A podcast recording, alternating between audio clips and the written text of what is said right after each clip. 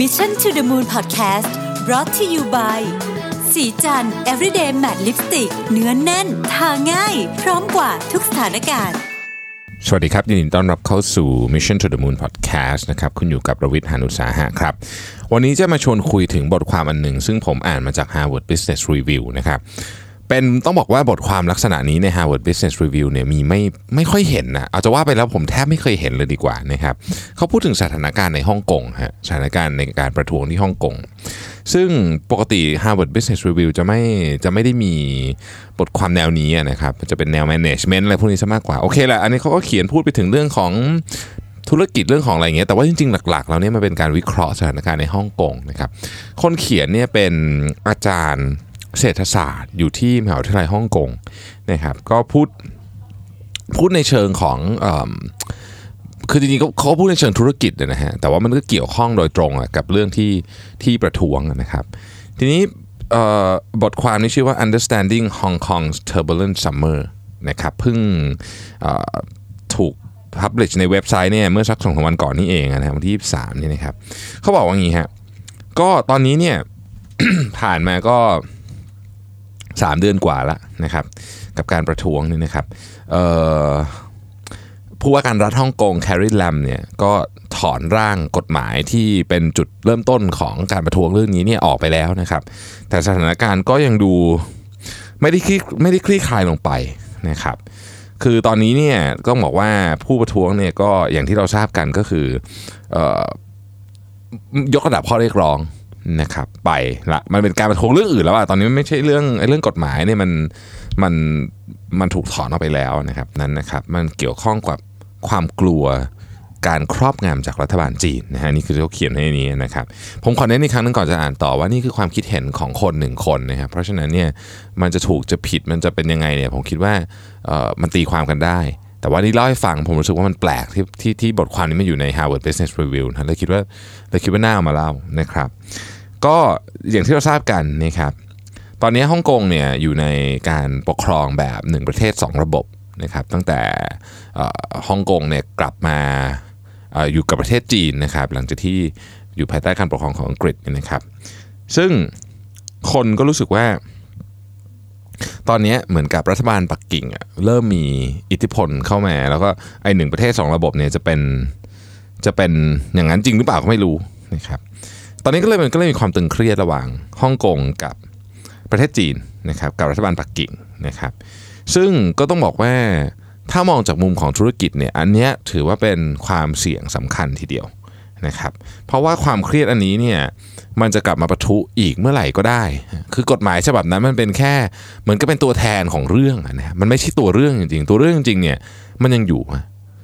คือตัวเรื่องจริงๆอะมันยังมันยังอยู่ เพราะฉะนั้นมันจะกลับมาประทุอีกเมื่อไหร่ก็ได้ นะครับซึ่ง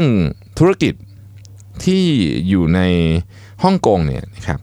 ก็จะต้องพิจารณาหลายเรื่อง หรือมีความท้าทายที่น่าสนใจฮ่องกงเป็นเป็นเมืองศูนย์กลางทางธุรกิจของโลกก็ว่าได้นะครับดัชนีห่างแสงของฮ่องกงเนี่ยเป็นหนึ่งในดัชนีที่ใหญ่ที่สุดในโลก เพราะฉะนั้นฮ่องกงเนี่ยเป็นตัวแทนของเรียกว่าศูนย์กลางการเงินเนี่ยมานานมากแล้วนะครับแล้วอนาคตของฮ่องกงจะเป็นอย่างไร นะครับเขาเริ่มต้นอย่างนี้ฮะบอกว่าบทเรียนของฮ่องกงเนี่ยคราวนี้เนี่ยจริงๆเนี่ยมันต้องย้อนกลับไปดูถึงต้นเรื่องเมื่อปี 1997 ก็คือปีที่ฮ่องกงกลับมาอยู่กับประเทศจีนนะครับออตอนนั้นเนี่ยนะฮะก็มีคนที่กังวลนะครับกังวลพอสมควรที่เออจะมีเหมือนกับรัฐบาลปักกิ่งเนี่ยจะเข้ามาแทรกแซงหรือเปล่านะครับถ้าเราย้อนกลับไปดูเนี่ยในปี 2003เนี่ยนะครับมีการประท้วงใหญ่ครั้งหนึ่งนะฮะ การประท้วงใหญ่ครั้งนี้เนี่ยเกี่ยวกับเรื่องของกฎหมายความมั่นคงนะฮะซึ่งกฎหมายความมั่นคงฉบับนี้เนี่ยหลังจากประท้วงไปสักพักหนึ่งก็สรุปว่าถูกเลื่อนไปนะครับไม่ได้ใช้ อีกครั้งหนึงก็ปี 2012นะครับตอนนั้นเนี่ยมีบทเรียนอันหนึ่งจะถูกใส่เข้าไปในหลักสูตรของของโรงเรียนรัฐบาลนะฮะซึ่งเกี่ยวข้องกับคล้ายๆกับเป็นเขาใช้คำว่า pro China national education ก็คือเป็นเหมือนกับ อาจจะเป็นเรื่องที่ไปให้ไปไปทางประเทศจีนเหมือนถึงไปไปแนวแบบให้อะไรล่ะให้น้ำหนักกับเรื่องของประเทศจีนอะไรตอนนั้นเนะครับซึ่งรายละเอียดมันมีมันมีเยอะนะครับประเด็นก็คือว่าหลังจากที่คนออกมาประท้วงเนี่ยนโยบายนี้ก็ก็ถูกถอนออกไปนะครับแล้วที่เราน่าจะจำกันได้ดีเลยก็คือปี 2014 นะครับ Occupy Central นะ Occupy Central เนี่ยก็หรือที่เรารู้จักกันในนาม Umbrella Revolution นะครับ ซึ่งอันนั้นก็อยู่ 3 เดือนเกือบเกือบเกือบ3เดือนนะครับเกี่ยวกับเรื่องการเลือกตั้งของฮ่องกงคือฮ่องกงมีการเลือกตั้ง แต่ว่าไม่ใช่ทุกคนมีสิทธิ์เลือกตั้งอะไรอย่างเงี้ยนะครับ ซึ่งตอนนั้นเขาก็ประท้วงกันอยากต้องการให้มีการเลือกตั้งอย่างเท่าเทียม ซึ่งครั้งนั้นน่ยไม่สำเร็จ จะเห็นว่าสองครั้งแรกเนี่ยที่เป็นเรื่องร่างกฎหมายเนี่ยฝั่งรัฐถอยนะฮะถอยก็คือไม่ทำแต่ว่าครั้ง 2014เนี่ยไม่สำเร็จนะครับ แต่ว่าถ้ามองลึกลงไปนะครับมองลึกลงไปเนี่ยเดวิดลีเขาบอกว่าจริง ๆ แล้วนี่เนี่ยมันเป็นเรื่องของเรื่องทั้งหมดที่เกิดขึ้นเนี่ยมันเป็นเรื่องของเรื่องทางสังคมและเรื่องทางเกี่ยวกับเศรษฐศาสตร์โดยตรงเลยนะครับ คือคนฮ่องกงเนี่ยต้องใช้คำว่าอึดอัดคัดแค้นใจก็ว่าได้นะครับเพราะว่ามันมีความไม่เท่าเทียมทางทางเศรษฐกิจเนี่ยสูงมากๆในฮ่องกงอันนี้ขั้นที่1 นะครับอันที่2เนี่ยก็คือว่าการแข่งขันในโรงเรียนในที่ทำงานเนี่ยมันสูงแบบเวอร์มากๆนะครับ แล้วอันที่3ก็คือราคาบ้านนะฮะราคาที่อยู่อาศัยอสังหาริมทรัพย์ในฮ่องกงเนี่ยมันก็ถีบตัวไปสูงซะจนแบบว่ามันแทบจะเป็นไปไม่ได้เลยที่คนคนหนึ่งจะมีบ้าน หรือกว่าจะมีก็ยากมากอะไรแบบนี้เป็นต้นเนี่ยนะครับ ตัวรวมเนี่ยทั้งหมดเนี่ยมันสรุปได้ว่าอนาคตเนี่ยไม่แน่นอน เขาเขียนว่า pessimistic view about the future คือมองอนาคตเป็นลบ อันนี้คือคือจริงๆมันคือแกนหลัก ที่ทำให้คนฮ่องกงเนี่ยออกมาประท้วงนะครับเออเดวิดลีบอกว่าจริงๆทั้งหมดเนี่ยไอ้สามข้อที่พูดมาเนี่ยก็ไม่ได้มีอะไรที่น่าแปลกใจสำหรับเขาอะนะเพราะว่านักเรียนของเขาเองเนี่ยเขาก็สัมผัสได้เลยว่านักเรียนของเขาเป็นแบบนี้นะครับ คือ นักเรียนที่เดวิดลีสอนที่อยู่ปริญญาตรีเนี่ยนะครับส่วนใหญ่ก็จะเกิดในช่วงที่เกาะฮ่องกงส่งคืนมาจากอังกฤษนะครับซึ่งคนเด็กๆเหล่านี้เนี่ยได้รับการสอนตั้งแต่เด็กๆเลยว่าต้องเรียนให้หนักนะ จะได้เข้าโรงเรียนมัธยมที่ดี เข้าโรงเรียนมัธยมที่ก็ต้องเรียนให้หนักสุดๆเลย เพื่อจะเข้ามหาวิทยาลัยที่ดีให้ได้ นะครับหลังจากนั้นเนี่ยก็จะได้มีงานที่ดีนะฮะเราก็จะจะมีบ้านมีชีวิตที่ดีอะไรแบบนี้เป็นต้นนะครับนั่นคือสิ่งที่ถูกสอนกันมา แต่เรื่องถูกสอนกันมาเนี่ยพอมาจบเรื่องมีบ้านมีชีวิตที่ดีเนี่ยปรากฏว่าเอ๊ะมันมันไม่เป็นอย่างนั้นแฮะนะครับเขามีการสำรวจอันหนึ่งนะฮะของประชากรในฮ่องกงเด็กรุ่นใหม่เนี่ยนะครับบอกว่า 60%เนี่ยนะครับรู้สึกว่าอาชีพการงานของตัวเองเนี่ยหรือชีวิตความเป็นอยู่ตัวเองเนี่ยแย่กว่ารุ่นพ่อรุ่นแม่ นะครับซึ่งจริงๆเนี่ยมันก็ปกติมันจะดีขึ้นใช่ไหมปกติเราจะต้องรู้สึกว่าเออชีวิตความเป็นอยู่ของเราเนี่ยจะจะดีกว่ารุ่นของคุณพ่อคุณแม่เรา แต่ในเคสของฮ่องกงเนี่ยไม่เป็นอย่างนั้นนะครับไม่เป็นอย่างนั้น ทีนี้ส่วนหนึ่งของปัญหาแล้วกันเขาใช้คำว่าส่วนหนึ่งของปัญหาเนี่ยมันมาจากความไม่เท่าเทียมกันของฮ่องกงนะครับมันจะมีดัชนีหนึ่งที่ชื่อว่า Gini coefficient นะครับของฮ่องกงเนี่ยคือคือ 0.5 มันเป็น 0 ถึง ศูนย์ถึงหนึ่งนะครับยิ่งยิ่งใกล้หนึ่งเท่าไหร่ยิ่งมีความไม่เท่าเทียมกันมากเท่านั้นยิ่งใกล้ศูนย์เท่าไหร่ยิ่งเท่าเทียมกันมากเท่านั้นนะครับ ซึ่งถ้าเกิดว่าเราไปดูตัวเลขเนี่ยนะครับฮ่องกง 0.5 เนี่ยนะครับ ญี่ปุ่น เนี่ย 0.34 นะครับสหรัฐ 0.39 หลายคนอาจจะสงสัยว่าประเทศไทยสำหรับจีนี่ เนี่ย อยู่ที่ไหนนะฮะ อยู่ที่ 0.378 แต่ต้องบอกงี้ก่อน เวลาพูดถึงดัชนีนี้เนี่ย หลายคนก็จะบอกว่ามันไม่ได้เป็น representative ที่แท้จริงนะ ของความไม่เท่าเทียมอะไรแบบนี้นะครับ ก็มีการถกเถียงกัน ไอ้จีนี่เนี่ยมันจะพูดถึงแง่ของรายได้ซะเยอะแต่จริงๆแล้วมันมีมิติอื่น แต่ว่าเอาละเราสำหรับบทความนี้เนี่ยเนื่องจากเขาไม่ได้พูดถึงดัชนีตัวอื่น เราก็จะพูดตัวนี้แล้วกันนะฮะก็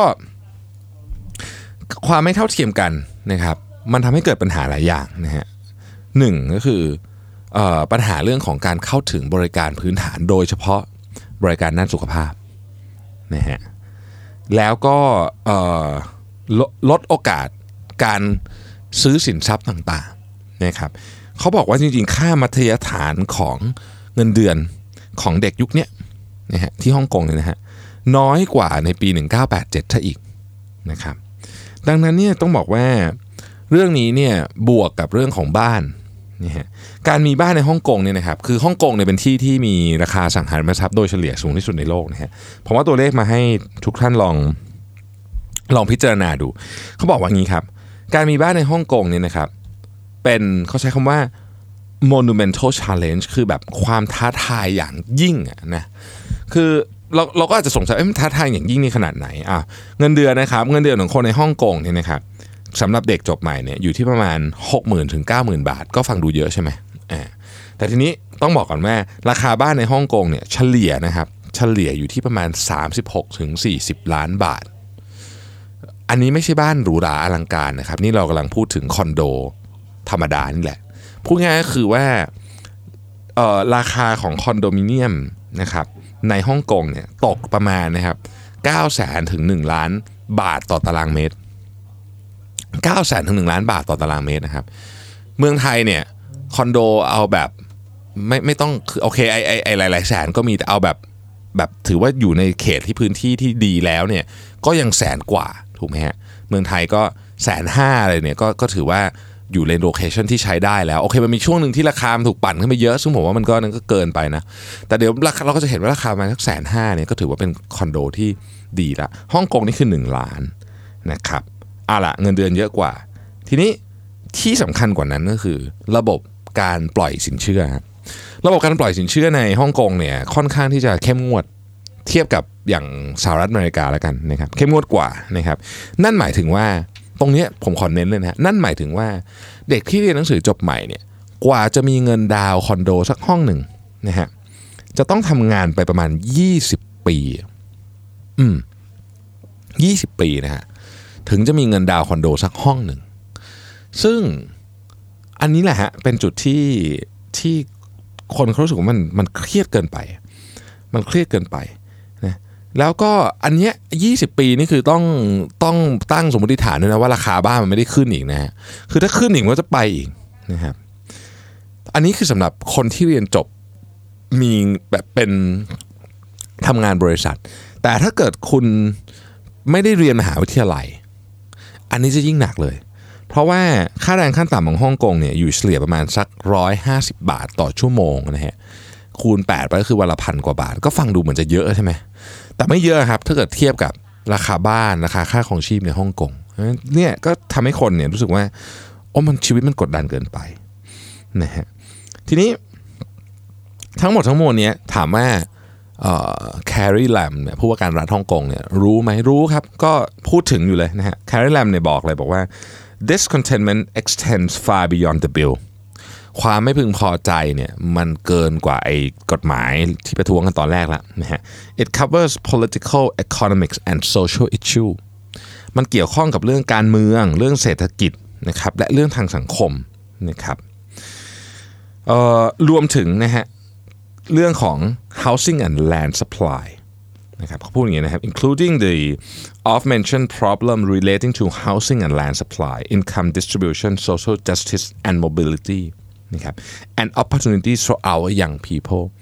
พูดง่ายก็คือปัญหาที่เราพูดมาทั้งหมดเมื่อกี้นะฮะทางภาครัฐก็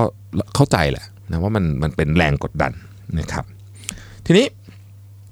ขนาดก็คือว่าสำหรับประเทศจีนแล้วเนี่ยฮ่องกงมีความสำคัญขนาดไหนนะฮะในปี 1997 ที่ประเทศจีนคือฮ่องกงกับมาอยู่ประเทศจีนนี่นะครับฮ่องกงมี GDP เนี่ยเทียบกับ GDP ทั้งหมดของจีนนี่นะครับประมาณ 18%แปลว่าสำคัญมากนะสำคัญมากๆนะครับแต่ปัจจุบันนี้เนื่องจากว่าจีนเนี่ยโตไปเยอะแมากฮ่องกงก็อาจจะเหลือสักประมาณ 5%เอ่อแต่ทั้งนี้ทั้งนั้นก็ยังถือว่าเป็นจุดที่สำคัญมากอยู่ดี มันไม่ใช่แค่ GDP อย่างเดียว เพราะฮ่องกงเนี่ยเป็นเขาเรียกว่าเป็น คือเป็นไข่มุกอะเม็ดงามเป็นเป็นตัวแทนของของหับทางการเงิน ของโลกนะครับจริงอยู่ว่าจีนเนี่ยมีความพยายามที่จะดันเมืองอย่างเซินเจิ้นขึ้นมา หรือว่าจริงๆต้องบอกว่าไม่ใช่แค่เซินเจิ้นแต่คือฮ่องกงมาเก๊าเซินเจิ้นและเขตตรงบริเวณนั้นเนี่ยเพื่อไปต่อสู้กับ Silicon Valley นะฮะแต่ทั้งหมดทั้งมวลนี้ไอ้นโยบายเนี้ยก็ยิ่งทำให้คนฮ่องกงรู้สึกว่า เอ๊ะหรือคือรู้สึกไม่ไม่ไม่ปลอดภัยในในในเชิงของของที่เราพูดกันตอนต้นมากขึ้นเนี่ย ทีนี้ฮ่องกงเนี่ยนะครับหลังจากได้รับการส่งมอบคืนจากอังกฤษเนี่ยก็จะอยู่กับจีนแบบหนึ่งประเทศ 2 ระบบเนี่ยไปจนถึงปี 2047นะครับหลังจากนั้นก็จะรวมเข้ากับจีนเดวิดลีบอกว่าเนี่ยคนเขียนเนี่ยบอกว่าคนฮ่องกงเนี่ยนะฮะมีความคาดหวังว่าณตอนนั้นเนี่ยประเทศจีนจะเปลี่ยนไปคล้ายกับระบบของฮ่องกงในเชิงสังคม และเชิงการเมืองเศรษฐกิจ ซึ่งไม่มีใครรู้ว่าจะเป็นยังไงนะฮะ2047 นี่ก็อีกนานเหมือนกันนะครับประเด็นที่เกี่ยวข้องกับเรื่องเศรษฐกิจนิดนึงก็แล้วกันนะเมื่อต้นเดือนสิงหาคมที่ผ่านมาเนี่ยนะครับรัฐบาลจีนก็เพิ่งเชิญนะครับนักธุรกิจฮ่องกงแล้วก็แล้วก็นักการเมืองเนี่ยไปประชุมที่สนเจิ้นนะครับจำนวน 500 คนนะฮะพูดถึงเรื่องของเรื่องของการประท้วงนี่แหละนะครับ ซึ่งแน่นอนว่านักธุรกิจในฮ่องกงเนี่ยหรือธุรกิจต่างๆที่ในฮ่องกงเนี่ยก็ไม่สามารถที่จะปฏิเสธได้เลยว่ามันมีเส้นบางๆมากเลยของการของการของการยืนอยู่ข้างใดข้างหนึ่งต้องใช้คำนี้นะฮะกับสถานการณ์ในฮ่องกงในตอนนี้นะครับเเราจะเห็นเคสอย่าง Cathay Pacific นะฮะที่ที่ CEO กับประธานก็ต้องออกมาลาออกเลย เพราะว่า มันกดดันมาก คือมันมี conflict กันเยอะมากนะครับ สิ่งที่น่าสำคัญอีกอันหนึ่งสิ่งน่าสนใจอันนึงคือว่าตอนนี้เนี่ยตลาดหุ้นของฮ่องกงเนี่ยซึ่งปกติเนี่ยเรียกว่าเป็นหนึ่งในที่สำคัญที่สุดที่บริษัทต่างๆจะมา IPO เนี่ยเริ่มเห็นแล้วว่าบริษัทส่วนใหญ่ที่กำลังจะ IPO เนี่ยเลื่อนนะเลื่อนนะครับเลื่อนแล้วเนี่ยบางที่ก็พิจารณาว่าจะไปที่อื่นด้วยนะครับยกตัวอย่าง IPO หนึ่งที่มีคนรออยู่เยอะเหมือนกันก็คืออาลีบาบา อาลีบาบาเนี่ยกำลังจะ IPO ส่วน part หนึ่งเนี่ยที่ฮ่องกงนะครับก็ตอนนี้ก็เลื่อนไปละนะฮะก็บอกว่าจะรอจนกว่าเรื่องของการเมืองจะเรียบร้อยนะครับ Fitch Rating ซึ่งเป็นคนจัด rating เนี่ยก็ปรับ rating เครดิตของฮ่องกงลงจากเรื่องนี้นะฮะดังนั้นเนี่ยเราจะเห็นว่าตอนนี้เนี่ยมีสัญญาณที่ไม่ค่อยดีแล้วกับเศรษฐกิจของฮ่องกงที่อาจจะเป็นระยะยาวได้ถามว่าเอ๊ะเลิกประท้วงแล้วทุกคนจะกลับมาไหมอาจจะไม่นะครับเพราะว่า เขามองอย่างคนที่มาจะทำธุรกิจในฮ่องกงมา IPO หรืออะไรเงี้ยพวกนี้เป็นบริษัทต่างชาติขนาดใหญ่เขาก็มีตัวเลือกอยู่หลายที่เหมือนกันนะครับ สิงคโปร์เป็นตัวเลือกต่อไปที่คนนึกถึงนะฮะแต่ที่น่ากลัวกว่านั้นก็คือว่าตัวของ Talent ฮะฮ่องกงเนี่ยเป็นเมืองที่มี expat เยอะมาก แล้วบางทีเนี่ยถ้าเกิดว่าเขารู้สึกว่าเออที่นี่มันมันไม่ไม่ไม่เหมาะเนี่ย หรือหรือเขารู้สึกว่าเออมันมันมันมีความตึงเครียดด้านการเมืองเนี่ยเขาจะย้ายไปเมืองอื่นได้ สิ่งที่บทความนี้วิเคราะห์คือว่าไม่แน่ไม่แน่เหมือนกันว่าจะอาจจะมีเมืองใดเมืองหนึ่งในเอเชียเนี่ยกลายขึ้นมาเป็น global economic center แทนฮ่องกงก็ได้จากเหตุการณ์นี้ ถ้ามันยืดเยื้อไปมากกว่านี้นะฮะแล้วคำถามก็คือว่า แล้วจะทำยังไงกันดีนะฮะบทความนี้ไม่ได้มีคำตอบว่าจะทำยังไงกันดีให้ แต่เขาบอกว่าอย่างนี้ครับ เรื่องเนี่ยมันน่าจะใกล้ถึงจุดเหมือนกับจุดเปลี่ยนอีกครั้งหนึ่งนะครับ พูดถึงคำตอบในใจคนฮ่องกงคิดว่ามีอยู่ละทุกคนมีคำตอบในใจของตัวเองแล้วอาจจะไม่เหมือนกัน แต่ว่ามันจะไปจบที่ไหนเนี่ยมันขึ้นอยู่กับ 2 เรื่องใหญ่ ๆ ก็คือ 1. ความรู้สึกของคนว่าเขามั่นใจในอนาคตมากขึ้นไหมนะครับสองการเคลื่อนไหวของภาครัฐ นะครับอย่าลืมนะครับว่าตอนนี้เนี่ยเรากำลังจะมีวันสำคัญวันหนึ่งนะฮะก็คือวันที่ 1 ตุลาคมเป็นวันครบรอบ 70 ปีของการสถาปนาประเทศจีนนะครับ ซึ่งอันเนี้ยคืองานใหญ่สุดๆนะฮะงานใหญ่สุดๆ ดังนั้นถ้ามันเกิดอะไรขึ้นเนี่ยมันอาจจะเป็นหนึ่งในจุดพลิกผันในจุดแตกหักที่ที่ต้องจับตามองนะครับ เรื่องฮ่องกงยังไม่จบนะฮะเพียงเพราะว่าเราอาจจะไม่ได้ยินข่าวเนี่ยแต่ความตึงเครียดก็ยังคงมีอยู่นะครับไม่ได้ยินข่าวหมายถึงว่าเราไม่ได้ยินข่าวทุกวันนะนะคือมันก็มีข่าวอื่นเข้ามาแล้วก็เออเขาก็ไม่ได้ชุมนุมกันตลอดนะครับ แต่ว่ามันก็ยังมีความตึงเครียดอยู่ แล้วก็จุดนี้เป็นอีกจุดหนึ่งนะฮะที่มี